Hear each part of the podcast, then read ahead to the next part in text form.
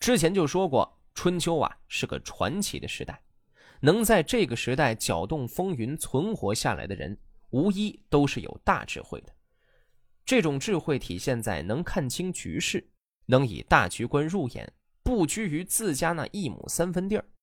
齐奚便是这么一位人物。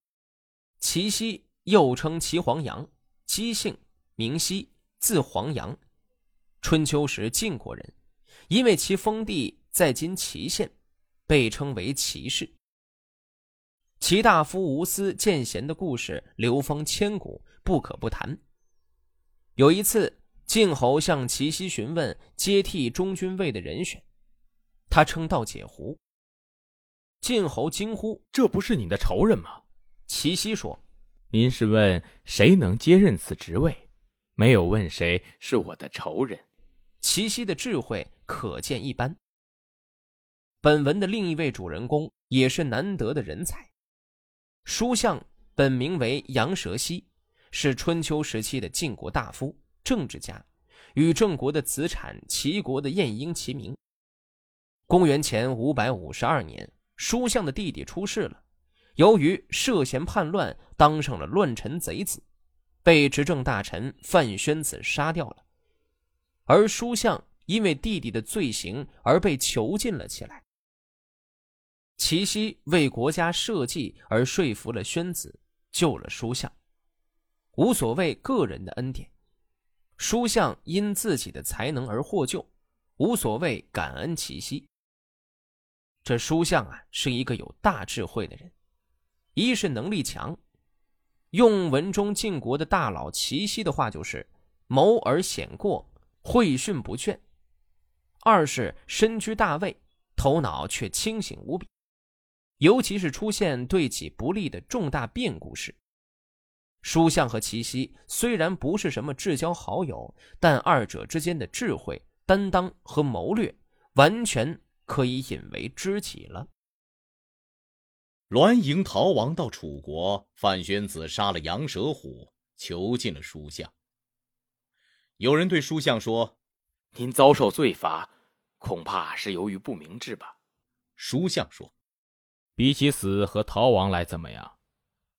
《诗经》说：“自在啊，逍遥啊，姑且以此度过岁月。”这正是明智啊。乐王父去见书相，说：“我为您去求情。”书相没有回答，乐王父退出。书相又不拜送，书相的手下人都责怪他。书相说：“一定要齐大夫才能办成。”家臣首领听到了，说：“越王父对国君说的话，没有不被采纳照办的。他想去请求赦免您，您不同意。齐大夫所做不到的，而您说一定要由他去办，这是为什么？”书相说。越王父是顺从国君的人，哪里能办得到？齐大夫举拔宗族外的人，不摒弃仇人；举拔宗族内的人，不遗落亲人，难道会独独留下我吗？《诗经》说：“有正直的德行，四方的国家向他归顺。”他老先生就是正直的人。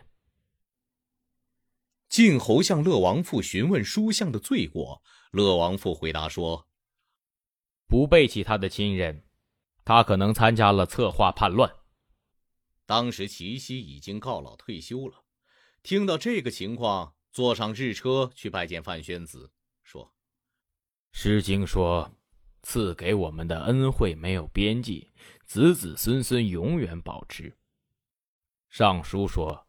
智慧的人有谋略之功，应当相信保护；谋划而少有过错，教育别人而不知疲倦。书相是具备的，它是国家的柱石，即使时代子孙有了过错，还要赦免，用来勉励有能力的人。现在一次获罪，就连本身都不能赦免，抛弃国家的栋梁。这不也使人困惑吗？鲧被流放而禹被启用，伊尹放逐太甲，而又做他的宰相，太甲始终没有怨恨的样子。管叔、蔡叔被诛戮，周公辅佐成王。为什么因为羊蛇虎就抛弃社稷之臣呢？您做了好事，谁敢不努力？多杀人干什么？范宣子听了很高兴，和他共乘一辆车子，向晋侯劝说而赦免了叔向。齐奚不去见叔向就回去了，叔向也不向齐奚报告得到赦免，而直接去朝见晋平公。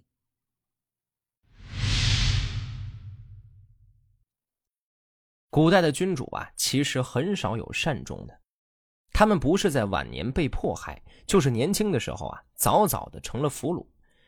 这些死于政治斗争和战乱的倒还好，春秋时期。便有这么一位君主，死的很是奇葩。他死于偷情。齐庄公吕构在位六十四年，是齐国历史上的一位中兴之主。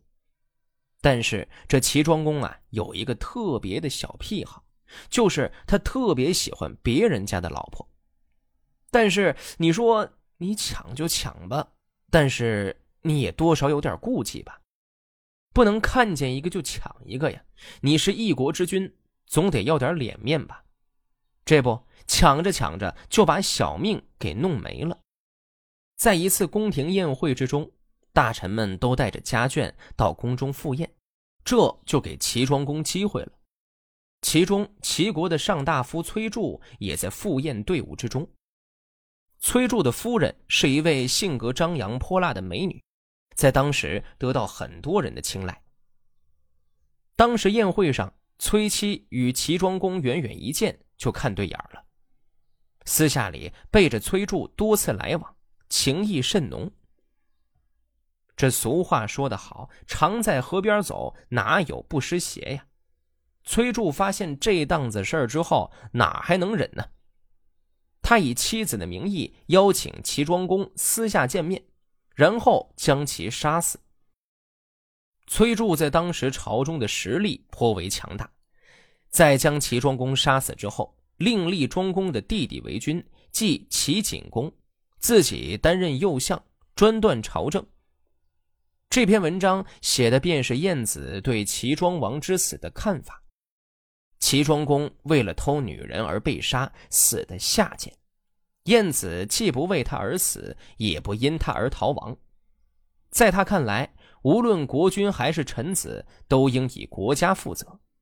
如果国君失职，臣子就不必为他尽忠。